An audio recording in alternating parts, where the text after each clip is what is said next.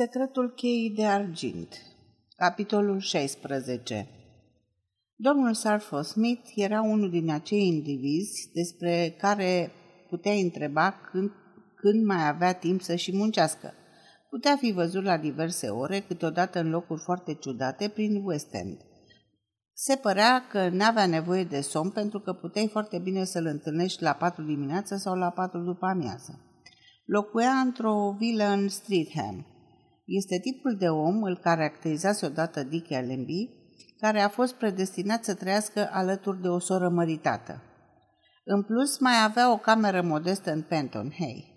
Cunoscuții săi erau convinși că asta era adevărata lui casă, deși nici vila din Streatham nu era chiar un blestem pe capul lui. Era cunoscut și respectat printre hoți. Capii lor neîncoronați le vitau cu multă grijă, deși nu reușeau întotdeauna – era teroarea micilor cartofori, deinuitor de bunuri furate. Îl urau pentru că aruncase pe mulți dintre ei în închisoare mai mult decât oricare alt ofițer al Scotland Yardului. Trimisese la spânzurătoare trei oameni și regreta din suflet că al patrulea scăpase grație prostie unui juriu sentimental. Își permitea puține lucru. Berea era pentru el mai mult o necesitate decât o risipă. În singurătatea camerei sale de pe strada Penton, judeca în liniște problemele. Scria numai pe sugativa albă și numai cu creionul, abătându-se de la acest obicei doar când întocmea vreun raport către superiorii săi. Acoperea întotdeauna sugativa și pe o parte și pe alta cu niște hieroglife pe care numai el le putea descifra. Era un fel de stenografie inventată acum 30 de ani de un profesor cam ciudat, și singurul care a reușit să o învețe ca lumea a fost Smith. Ba mai mult, i-a adus și unele îmbunătățiri pe parcurs. Se lauda adesea că nici o ființă omenească nu era în stare să descifreze ce scria. Mulți încercaseră, însă fără succes, fiindcă, după ce nu mai avea nevoie de însemnări, dădea sugativa colegilor săi mai tineri să o folosească conform destinației sale. Își schița cronologia mișcărilor lui Leo Moran, adăunând informațiile pe care le deținea. Marcase foarte clar o porțiune din preziua crimei și anume prelegerea de la radio ținută de bancher. Smith zâmbi la gândul că îi se oferea ocazia să ducă la ștreanc pentru prima dată o vedetă radiofonică. Deci, după ce și-a ținut discursul, s-a dus la teatrul Sheridan. Apoi la apartamentul lui Dick Allenby, apoi s-a întors acasă, unde mai mult ca sigur a găsit o scrisoare de la Smith. Asta l-a făcut să o caute urgent pe domnișoara Lane. Ce făcuse însă în dimineața crimei? Probabil că vorbise la telefon cu contabilul și aflase că nu primise aprobarea pentru concediu. Domnul contabil șef Smith n-a declarat asta, dar de e o zicală, corb la corb nu scoate ochii. Smith nu excluse posibilitatea autoapărării în ceea ce îl privea pe contabil. Poate că nici el nu era complet nevinovat, poate că frauda se datorează și neglijenței sale. Toate persoanele implicate în acest caz aveau ceva de ascuns și, mai mult ca sigur, nici contabilul nu făcea excepție. Un singur lucru era cert. Avionul fusese comandat pe moment, iar Mora nu intenționase să plece în felul ăsta din țară. Ce anume avea stocul pentru al cărui transfer se agitase atât să obțină semnătura lui Mary Lane? Era greu de răspuns la această întrebare fără a face mai întâi o cercetare minuțioasă. Dispoziția lui Jerry Donford era o altă problemă. Valetul lui din Half Moon Street nu era deloc îngrijorat pentru că domnul Donford dispărea adesea zile întregi de acasă. Nu știa însă unde se ducea pentru că nu obișnuia să-i spună. Iată un om fără bani și aproape fără prieteni. Mai avea unul sau doi cu case la țară, dar nici acolo nu era. Servitorul își aminti de adresele câteva, câtorva doamne, dar și cercetările întreprinse în această direcție se dovediră fără rezultat. Donford avea o proprietate în Berkshire. O parte era teren arabil, care producea atât cât să acopere dobânda pe ipotecă. Singura explicație că nu vânduse tot până acum era că suma rezultată n-ar fi acoperit valoarea ipotecii. Mai exista și o casă pe proprietatea sa, dar fusese vândută unui club local de golf. Deci, Gerald Donford mai rămăsese stăpân doar pe 300 de acri de pădure, de conifere și teren arid. În mod sigur nu putea fi omul care să-și permită două sau trei adrese, deduse Smith, gândindu-se la cămăruța din Baines Mews. Glonțul nu fusese găsit însă încă, deși întorseseră pe dos tot parcul, spre disperarea îngrijitorilor. Exista posibilitatea să fie ricoșat în canal sau pe malul celălalt. Totul era în funcție de unghiul din care fusese tras. Dacă ar trebui să se ia în considerare prima teorie a lui Smith, conform căreia bătrânul fusese împușcat cu un glonte tras din zona mai înaltă a terasei Parkview, glontele ar fi fost găsit în mod normal la câțiva metri de scaunul cu rotile. Dacă ar fi fost tras din mașina lui Donford, ar fi fost puțin probabil să-l fi atins pe line și să fi nimerit în canal. Deși ținea permanent legătura cu Bini, servitorul nu prea avea ce să-i spună. Nu auzise șuieratul glontelui și oferea o scuză foarte plauzibilă, zgomotul infernal al mașinii lui Donford, suficient să acopere orice altceva. Era după amiază pe la ora 4, iar Smith, care stătuse în picioare toată noaptea, a țipi în scaun lucru inadmisibil, pe care îl considera drept semn de senilitate. Se ridică, își dădu cu apă rece pe față și ieși în Highmark, nehotărât încotro să apuce. Traversa Piccadilly Circus și se uita aiurea la blocada de circulație de la colțul străzii Steffenburg, când dădu cineva peste el. Agresorul său, fără voie, încerca să bâlbe niște scuze, dar uh, Smith îl apucă de glure. Guler, ce cu tine, Mike? Avea într-adevăr motive de mirare. În 24 de ore de când nu-l mai văzuse, înfățișarea lui se schimbase complet. Fața lui mare și lătăreață se plăștise de tot, iar sub ochii apăruseră două pungi roșiatice. Era nerbărbierit, iar pielea era ca un pergament. Și dacă Smith nu se înșela, se cam albise la față când dăduse cu ochii de el. Bună, se bâlbâi ele, să vezi ce ciudat să ne întâlnim. Ce-i cu tine, mai întrebă Smith. Îi intrase în sânge să suspecteze și pe cei mai nevinovați oameni de intenții criminale. De aceea, întrebarea sa sunase acuzator. A, nimic, mi se pare mereu că visez, nu-mi vine să cred. Piesa asta, să se termine așa, deodată. Am sunat la tine toată dimineața. Unde ai fost? Mai tresări. Mi-ai telefonat? Cum așa? De ce, domnule Smith? Adică să vezi. Smith, băiete, am fost plecat din oraș. Ce voiai de la mine? N-ai fost nici acasă, nici la teatru. De ce te-ai ascuns? Mike încerca să spună ceva, înghiți în sec, apoi se adresă pe un ton răgușit. Hai să mergem să bem ceva, am o mulțime de lucruri în cap, o mulțime, crede-mă, Smith. Era o braserie pe o stradă laterală lângă circ, unde oficial nu se servea bere până la ora șase. Se duseră acolo unde îl întâmpină zâmbitor șeful de sală. Cred că doriți să discutați în liniște, domnule Smith. Vă rog să poftiți în biroul șefului. Biroul șefului nu era ceea ce te puteai aștepta să fie, consta într-o cameră mică și retrasă. O să vă aduc niște ceai, domnule Smith. Dumneavoastră serviți cafea, nu-i așa, domnule Hennessy? Hennessy care stătea cu ochii închiși în cuvință din cap. Ce te preocupă, îl întrebă Smith cu răutate. Washington Worth? Ce? A, da, clipi el, cred, de fapt știi, nu mai investește în teatru și asta mă îngrijorează, desigur, pentru că am fost prieteni buni. Se părea că întâmpina dificultate nu numai în vorbire, ci și în respirație. De asta ai vrut să mă vezi? Se, întresă, se interesă el pufnind pe nas. Da, de asta, deci spui că ți-e prieten. Mai mult, patron, se grăbi să adauge domnul Hennessy. Mă ocupam de el când era în oraș. Nu știam prea multe decât că era plin de bani. Și nu l-ai întrebat de unde are? Ba da, răspunse Mike, evitând să-l privească în ochi. Chelnerul șef intră tocmai atunci cu o tavă cu două sticle voluminoase de bere și o sticlă de gin, cuburi de gheață și sifon. V-am adus ceaiul, zise el, așezând băuturile pe masă. Smith nu-ți făcea probleme că încălca legea. Și acum, Mike, aș vrea să aud ce este cu acest domn Worth. Mike își umezi buzele. Mai întâi aș vrea să știu cum stau. Nu pot să spun nimic sigur, Smith, chiar nimic. Care e poziția mea? Să zicem că știam că se dădea drept altcineva și l-am amenințat. Hei, sau m-a ajuns sau...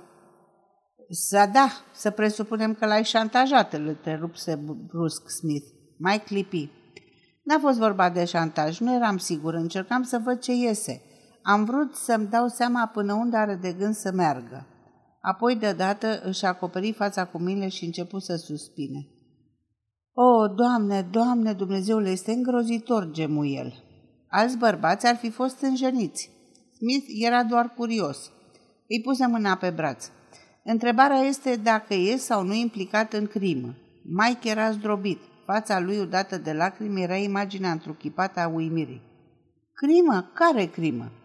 Mă refer la asasinarea lui Harvey Line. Ce, ne-ai auzit până acum? Omul rămase mut de uimire și împietrit de groază. Cum? Line asasinat? spuse el de-abia auzit. Era probabil singur om din Londra care nu auzise de misterioasa crimă din Hyde Park. Se afla pe prima pagină tuturor ziarelor. Totuși, Smith simțea că spune adevărul. Sfinte Sisoie, cine și-ar fi închipuit bătrânul Line? Chiar vorbești serios? Da, ce crezi, că vreau să te acuz? De data asta Mike Hennessy a muțit definitiv, își pironise ochii lipsiți de expresie asupra detectivului. Reuși în cele din urmă să-și recapete stăpânirea de sine printr-un efort uriaș de voință. Când deschise gura să se adreseze detectivului, vocea lui era cea a unui om normal. Asta e o veste groaznică. N-am citit ziarele de azi dimineață. A fost și în ziarele de aseară, zise Smith. Degeaba, n-am mai citit niciun ziar de nu știu când, spuse el. Ca să vezi, bătrânul Lain era tutoarele domnișoarei Lane, nu-i așa? Trăgea de timp încercând să-și revină complet. Nu, n-am citit chiar nimic despre asta. Ca să vezi, cum poate să scape lucruri importante. Am fost atât de îngrijorat cu piesa încât practic nu m-am mai interesat nimic altceva. Ce anume făceai pentru Worth? Smith îi se adresă brusc pe un ton ca de gheață, renunțând la atitudinea sa prietenească de până acum. Uită chiar să-și mai desfacă o sticlă de bere.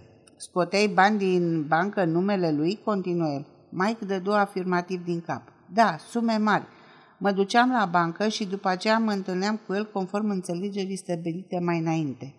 Unde vă întâlneați? se interesă tăios detectivul. În diverse locuri, de obicei în gări, cel mai adesea la hotelul Kellner. De obicei scoteam o sumă mare de bani când dădea petreceri și o dădeam la sfârșit după ce plecau toți invitații. Spunea că se ocupă de negoț. În, Midla, în Midland, dar să spun drept, Smith, am avut întotdeauna dubii în legătură cu asta. Oricum, nu părea excroc, cel mult excentric. Nu mi-am pus prea multe întrebări la vremea în fond, dispunea de bani și avea chef să investească în teatru. Ce era așa de curios în asta? De la ce bancă extrăgeai bani? Mike îi mărturisi. Corespundea exact cu informațiile pe care le deținea Smith. De obicei îmi dădea o scrisoare către directorul băncii prin care îi cerea să onoreze cecul. Am fost la Birmingham, la Bristol. Bine, e în ordine, îi spuse Smith, sprijinându-se cu coatele de masă. Acum aș vrea să-mi spui cine este de fapt Washington Worth. Mai clătine din cap, pe cuvânt dacă știu ceva. Am intrat în legătură cu el după ce ultimul fali- meu faliment a apărut în ziare.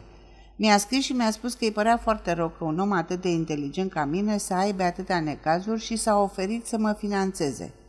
Scrisoarea era scrisă de mână? Nu, era dactilografiată. Cred că o mai am pe acasă pe undeva. A fixat o întâlnire la hotelul Kellner. Asta s-a întâmplat înainte să înceapă să dea petreceri, pe vremea când avea un apartament mai mic. Singurul lucru pe care îl știam precis este că purta perucă și nu era ce vroia să pară, dar nu mi-am băgat nasul niciodată în treburile altora. Minți, interveni Smith. Mai înainte ai spus că l-ai șantajat. Ei, nu chiar. Am încercat să-i fac o poantă. Știam că în realitate nu era persoana drept care voia să treacă și am încercat să ghicesc. Mințea. Smith era sigur de asta. Te-ai gândit vreodată că o să fii pus în situația foarte delicată dacă omul ăsta avea să fie arestat? Am motive întemeiate să cred că a excrocat fonduri bănești care aparțineau reposatului Harvey Line și de asemenea sunt încredințat că l-a ucis pe bătrân. Deci este vorba de crimă. Sper că nu vrei să fii și tu implicat, Mike. Pe fața lui Mike Hennessy se putea citi o mare frământare. Când îi se adresă lui Smith, era aproape incoerent. Dacă aș putea, v-aș ajuta cu plăcere, domnule Smith, dar cum? Nu știu nimic de, despre omul ăsta, vă jur. Smith îl privi drept în ochi. Nici despre Moran nu știi nimic? Se albi la față. Adică bancherul? Se bălbi el. Nu știi nimic despre balanța falsificată trimisă din greșeală domnicioarei Lane? La un moment dat, uh, Smith crezut că Mike Hennessy o să leșine. Nu, nimic. Îl cunosc pe Moran, îl cunosc și pe Worth. Se opri pentru o clipă, apoi continuăm. Să zicem că îl găsesc, vreau să spun pe Worth. Atunci care e situația mea? Smith se ridică. Aceeași, indiferent dacă dai sau nu de el, îi răspunse brutal. Cred că nu-ți dai seama în ce te-ai băgat. Doi oameni au fost omorâți, probabil de aceeași mână criminală. Tickler a pățit-o pentru că știa prea mult.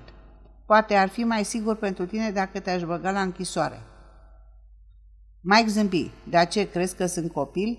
Răspunse el, revenind la vechiul său ton arogant. Cum crezi? Cum crezi că m-am ridicat din șanț? Sunt obișnuit cu amenințări, nicio grijă, Smith.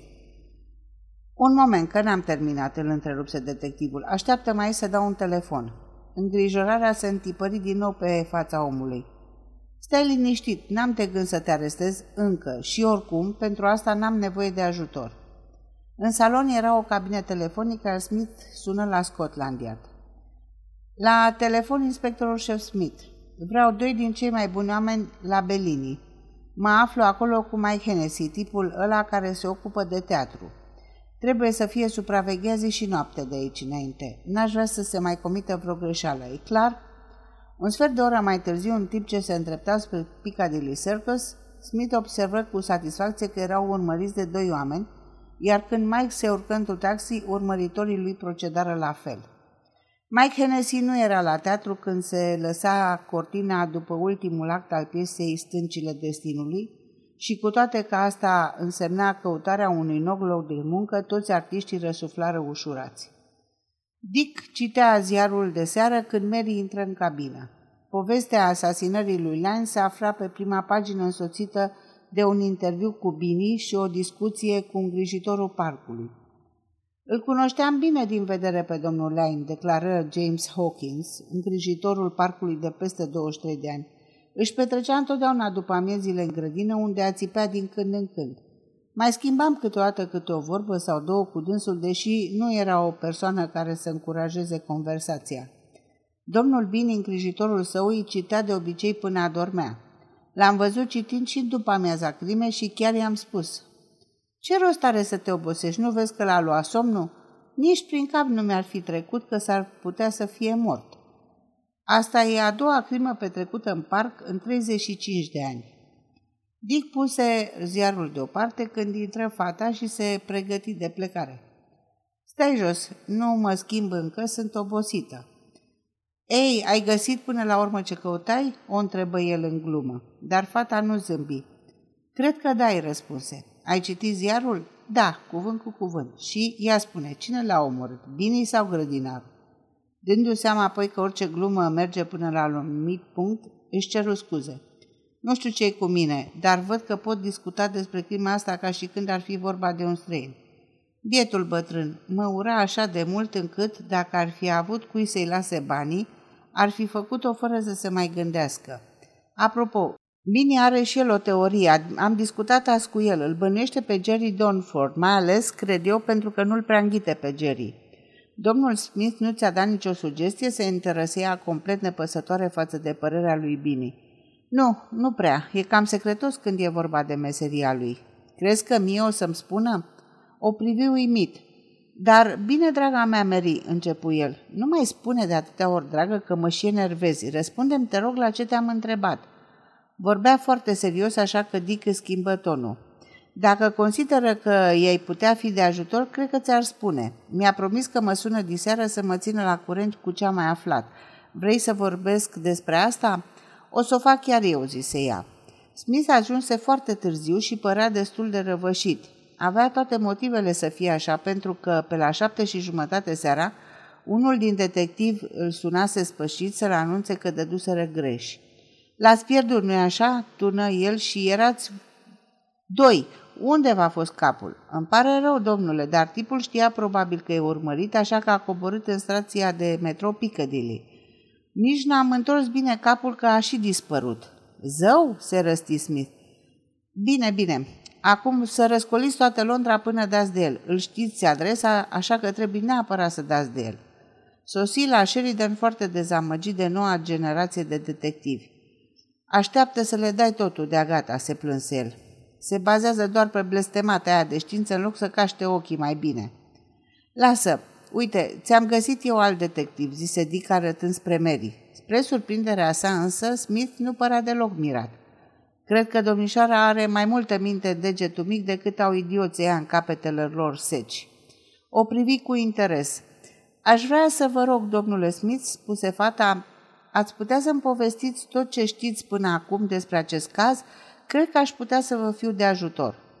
Dick Allenby constată cu mânie că detectivul nu făcut niciun gest.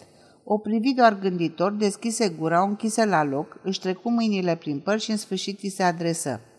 Și în fond, de ce nu? se hotărâ el până la urmă. Vrei să afle și el? o întrebă detectivul făcând semn cu capul spre Dick. Fata ezită o clipă. Dacă nu vă deranjează, cum doriți dumneavoastră? Se schimbase înainte să sosească detectivul, iar acum le propusese să meargă cu toții la ea acasă. Se suiră împreună în ascensor. Apartamentul ei era la capătul coridorului. O luă înaintea lor, dar când ajunse se opri în loc, întorcându-și îngrozită fața spre cei doi. Ușa era deschisă de perete. Oare a lăsat-o așa servitoarea? se interesă Smith. Apoi tot el arătă cu degetul spre încuitare. Fusese forțat în așa fel încât de-abia se mai ținea în două cuie. Intră și aprinse lumina. Nimic. Camera rămase cufundată în întuneric. S-a umblat la panoul electric. Unde naiba o mai fi și ăsta? Fata indică unde se afla și în câteva minute se făcu lumină. A reușit să deschidă ușa când a intrat, dar n-a mai reușit să o și închidă la loc, constată Smith, ridicând două bucăți de lemn de pe podea. Ieși din nou pe coridor, care se termina cu o ușă, jumătate din lemn, jumătate din sticlă, folosită în caz de incendiu. O încercă și, după cum se așteptase, se deschise.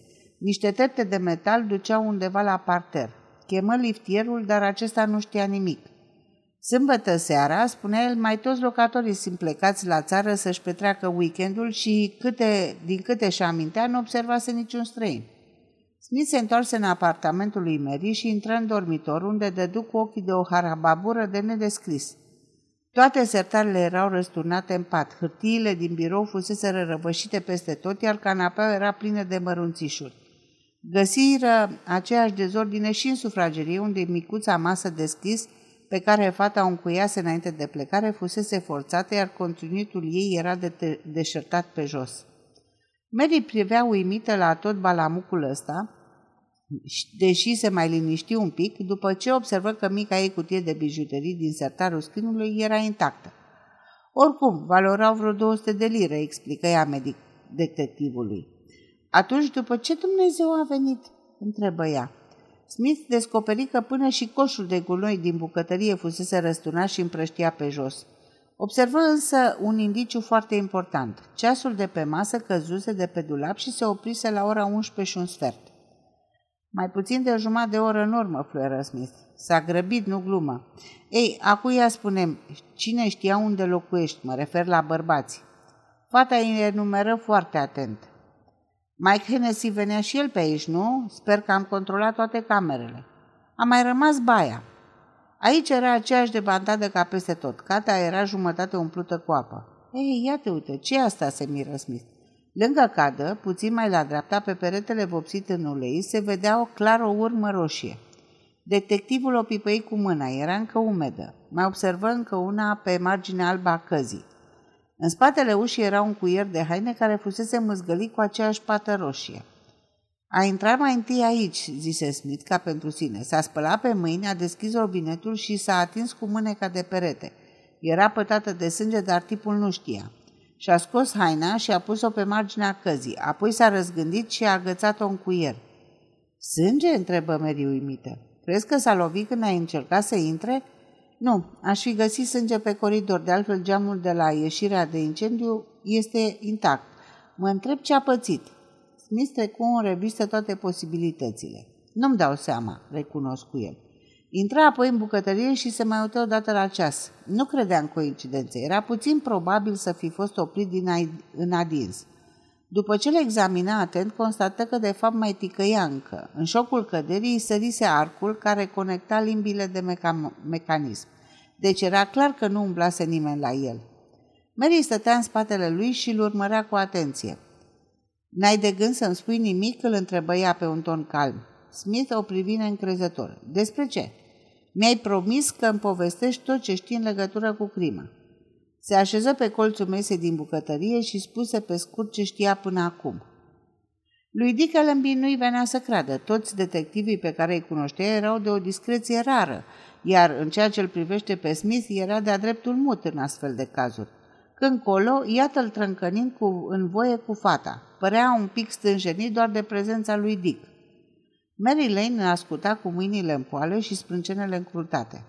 Acum spunem ce știi, se adresă Smith nerăbdător. Îl văzu însă pe Dick Allenby, monument de uimire, holbându-se la el mirat, așa că lor la, la rost. Crezi că am înnebunit, domnule Allenby, nu-i așa? N-ai grijă, nu-mi pierd niciodată capul. Femeile sunt înzestrate, din păcate, cu mai multă intuiție decât cel mai capabil detectiv. Sunt lipsite de logică. Vă rog să mă scuzați, domnișoară Lane. Ai priceput acum? Apoi o întrebă din nou pe fată. Nu știu prea multe recunosc cu ea, doar că îmi dau seama ce, am, ce au căutat. Smith încuvință din cap. Nu înțeleg însă cum de a ajuns la concluzia că e aici, nu? Dick îl întrerupse. N-ați putea fi mai puțin subtil să înțeleg și eu despre ce e vorba? Hârtia cu extrasul de cont pe care Line mi-a scris mesajul lămuriri Mary fără să se întoarcă spre el. Bine, înțeleg acum ce căutau, dar tot nu pricep de ce și-a închipuit că e la tine. Smith chicoti, eu sunt de vină, le explică el. Azi după amiază i-am spus lui Mike Hennessy că tu ai primit-o.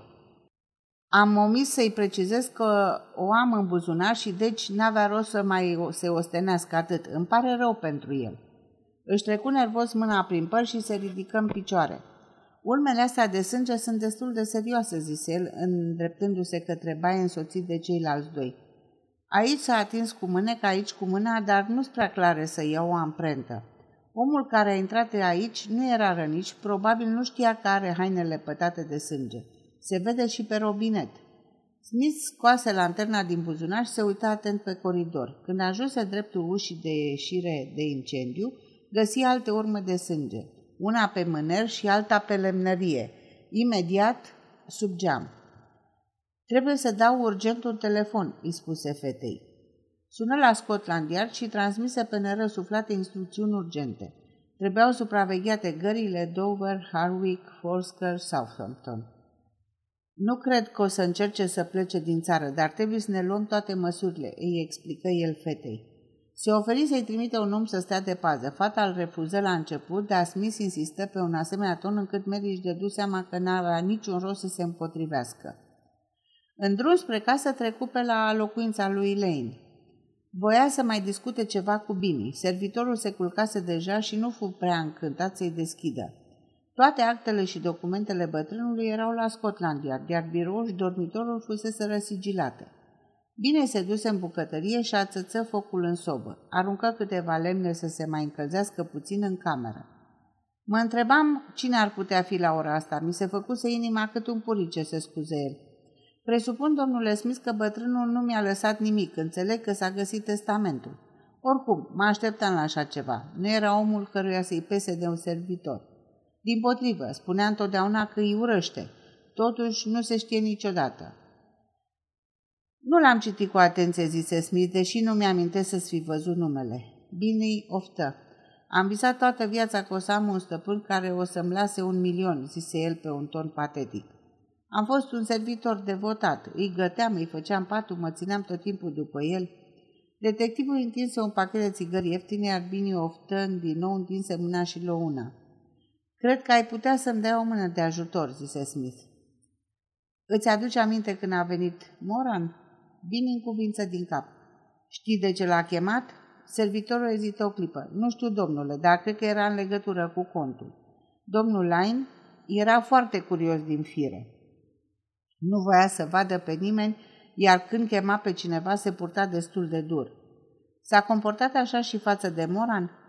Bine zită, știți, n-aș vrea să inventez nimic, domnule Smith, dar din câte am auzit s-a cam răstit la dinsul. Ai tras cu urechea, așa-i? Bine zâmbi și dădu din cap. Nu era nevoie, domnule, zise el arătând cu degetul spre tavan. Biroul este deasupra bucătăriei. Nu se aude ce vorbește, dar dacă ridici glasul așa cum a făcut domnul Lain, înțelegi totul. Îl cunoști pe Moran? Da, recunosc cu bine. Cât de bine? Chiar foarte bine. A fost servitorul dânsului. Ah, da, îmi amintesc. Smith își muscă buzele gânditor. Ți-a spus ceva după discuția cu bătrânul? Bine ezită din nou. Știți, n-aș vrea să pun pe nimeni în încurcătură. Necazul este că tu, Bini, ești nu ești în stare să răspunzi niciodată exact, da sau nu. Da, domnule, tocmai aduceam o scrisoare primită prin poștă când domnul Moran ieși din cameră.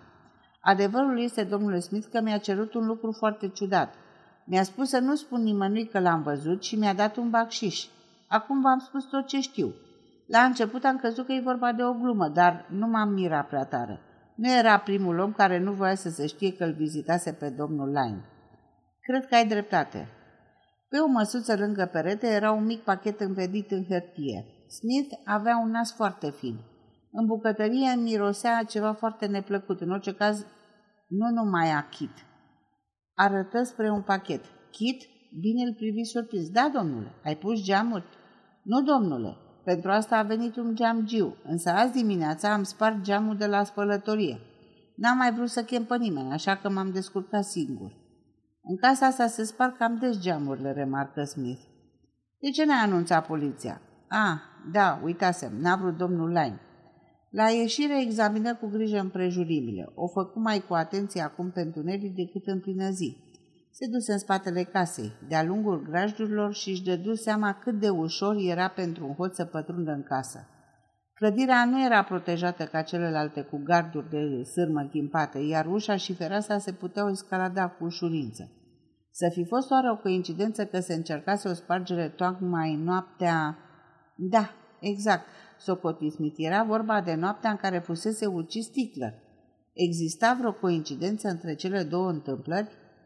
Reveni la Scotland iar să afle vești noi, dar nu se întâmplase nimic între timp. De la Berlin nu primiseră nicio informație în legătură cu Leo Moran, iar Gerald Dorford dispăruse se pare fără urme. Deschise safeul din biroul său și scoase mănușa și cheia de argint și le așeză pe masă. Cheia asta îi dădea mult de gândit. De ce oare proprietarul ei o vopsise atât de elegant și totuși neglijent? Ar fi putut foarte bine să o dea la făcut la un om de meserie – cel puțin mănușa nu-i spunea chiar nimic. Scoase din sertar o bucată curată de sugativă și începu să-și contureze din nou rezultatul evenimentelor. Tickler fusese omorât, la fel și bătrânul Line, probabil de una și aceeași persoană, deși nu exista niciun indiciu concludent. Leo Moran era, după toate aparențele, un fugar care putea fi acuzat în primă instanță de crimă. Dispariția lui coincidea nu numai cu moartea lui Lein, ci și cu descoperirea fraudei din contrul bătrânului. Să fi fost la Berlin? Pe de altă parte, cineva era foarte preocupat să pună mâna pe extrasul de cont, încât a riscat să pătrundă în apartamentul lui Mary Lane. Cine putea fi? Un singur om știa, sau mai bine zis se și închipuia că știe că s-ar fi putut afla în casa fetei, iar acela era Mike Hennessy. Comportamentul lui Mike în timpul întâlnirii de după amiază arăta foarte clar că era vinovat. Îl cunoștea în orice caz pe Washington Worth, iar omul ăsta era un criminal.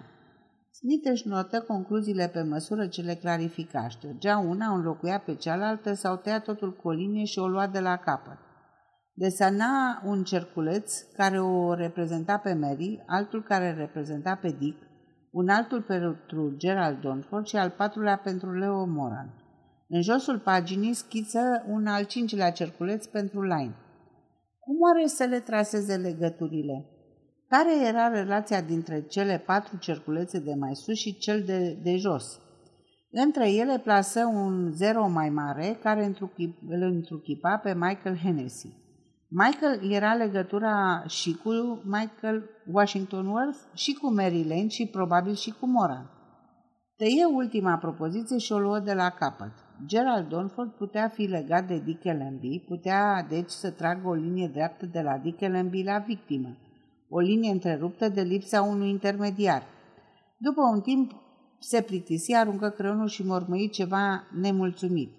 Tocmai voia să pună mâna pe cheie când se stinse lumina. Nu era nimic îngrijorător sau neobișnuit. Becul începuse să se încălbenească acum două sau trei zile și trebuia înlocuit. Smith comandase pe un ton superior, superior unul nou, iar magazionul răspunse pe același ton că nu se poate. Becul, indiferent la discuții, cedase în final. Smith se ridică în picioare să deșurubeze becul când observă ceva care îl lăsă cu gura căscată. În întuneric, cheia strălucea ca un foc verde. La lumina ei distinse mânerul ușii și celelalte obiecte din încăpere. Acum înțelegea de ce avea asemenea culoare. Fusese vopsită cu un lac fosforescent. O ridică de pe masă și o răsuci pe toate fețele. Partea care îi făcuse la început impresia că e prost vopsită, avea cu totul altă explicație. Era mată pentru că nu era expusă la vedere și deci nu absorbea lumina de la lampă. Smith ieși pe coridor și îi spuse unui ofițer să facă rost de un bec. Peste câteva minute totul era rezolvat. Acum se uită cu mai mult interes la cheie, adunând cu cealaltă mână hârtiile de pe masă. Puteți să-l poftiți pe domnul Ellenby la mine în birou, îi spuse Smith ofițerului de serviciu. Se uită la ceas. Era 12 și 20. De aceea se miră că Dick venise la Scotland Yard la o asemenea oră. Se gândi că probabil își recuperase pușca. Mă întrebam dacă o să te găsesc aici, zise Dick intrând în birou și închizând ușa după el. Ar fi trebuit să-ți telefonez, dar mi-era teamă că nu să-mi dea legătura cu tine. Ce s-a întâmplat? se interesă Smith. Dick zâmbi. Nu-i nimic deosebit, numai că am fost. Mai bine zis, Mary a primit un telefon de la îngrijitoarea lui Hennessy care se interesa de el. N-a ajuns acasă, întrebă repede Smith. Nici nu era vorba de asta, explică Dick. Femeia sunase de la gara Waterloo. Era acolo de la ora 9 și păzea niște cufere de ale lui Mike. Acesta trebuia să plece pe continent și stabilise să se întâlnească cu ea și să-și ia bagajele. Așteptase până la ora 12, după care îngrijorată sunase la mai multe persoane care îl cunoșteau, printre care și Mary. Din fericire eram acolo când a sunat. Te-ai dus la el acasă? Dick îi făcusem că nu. N-a fost necesar. Avea un apartament mobilat pe strada Doughty și a plătit chiria și a înapoiat cheia proprietarului chiar în seara asta. Era clar că fusese luat prin surprindere cine știe ce, pentru că s-a apucat să împacheteze abia azi dimineață. Când m-a văzut pe mine, completă Smith cărpinându-se în barbă. Asta mă cam intrigă, deși mi se pare normal că voia să o șteargă. Oricum, n-ar fi fost mai n-ar fi ajuns mai departe de Southampton. Am înștiințat deja toate porturile. L-ar fi arestat? Îl întrebă dicului. Nu-i vorba de asta, dragul meu, zise Smith. Nu-i nevoie să arestezi, arestezi pe toți cei pe care vrei să-i împiedici să iasă din țară. Se mai pot invoca și alte motive, fie că pașaportul nu e în ordine, iar timpul este lipit invers, fie că viza nu-i pusă pe pagina care trebuie, există multe metode de a împiedica scurgerea banilor în străinătate. Hennessy știa ce îi se pregătește? Smith nu-i răspunse imediat. Nu înțeleg, zise el. Bineînțeles că nu știa. Ar fi trebuit să fie în tren la ora asta. Se auzi o bătaie în ușă. Intră în birou un bărbat cu o înfățișare foarte plăcută. Dick îl recunoscu, era unul din inspectorii șefi. Poliția din uh, Buckinghamshire are un caz pe gustul tău, Smith, îi spuse acesta. O crimă tipic americană. Cum? Ce ați spus? Ce fel de crimă? De asta, de tip nou. Îi se spune crime motorizate. Cineva l-a luat pe bietul om cu mașina, l-a împușcat de la mică distanță, după care l-a aruncat pe, de, pe trotuar. Unde s-a întâmplat? La punctul de control din Colbrook, lângă Sloan. A trecut uh, pe lângă el un camion, l-a văzut în lumina farurilor și ne-a anunțat. Se pare că fusese omorât cam cu 20 de minute înainte să susească poliția. Cum arăta? se interesă Smith. Este un bărbat masiv în jur de 45 de ani, are o cravată verde. Asta e cea pe care o purta Mike Hennessy ieri după amiază.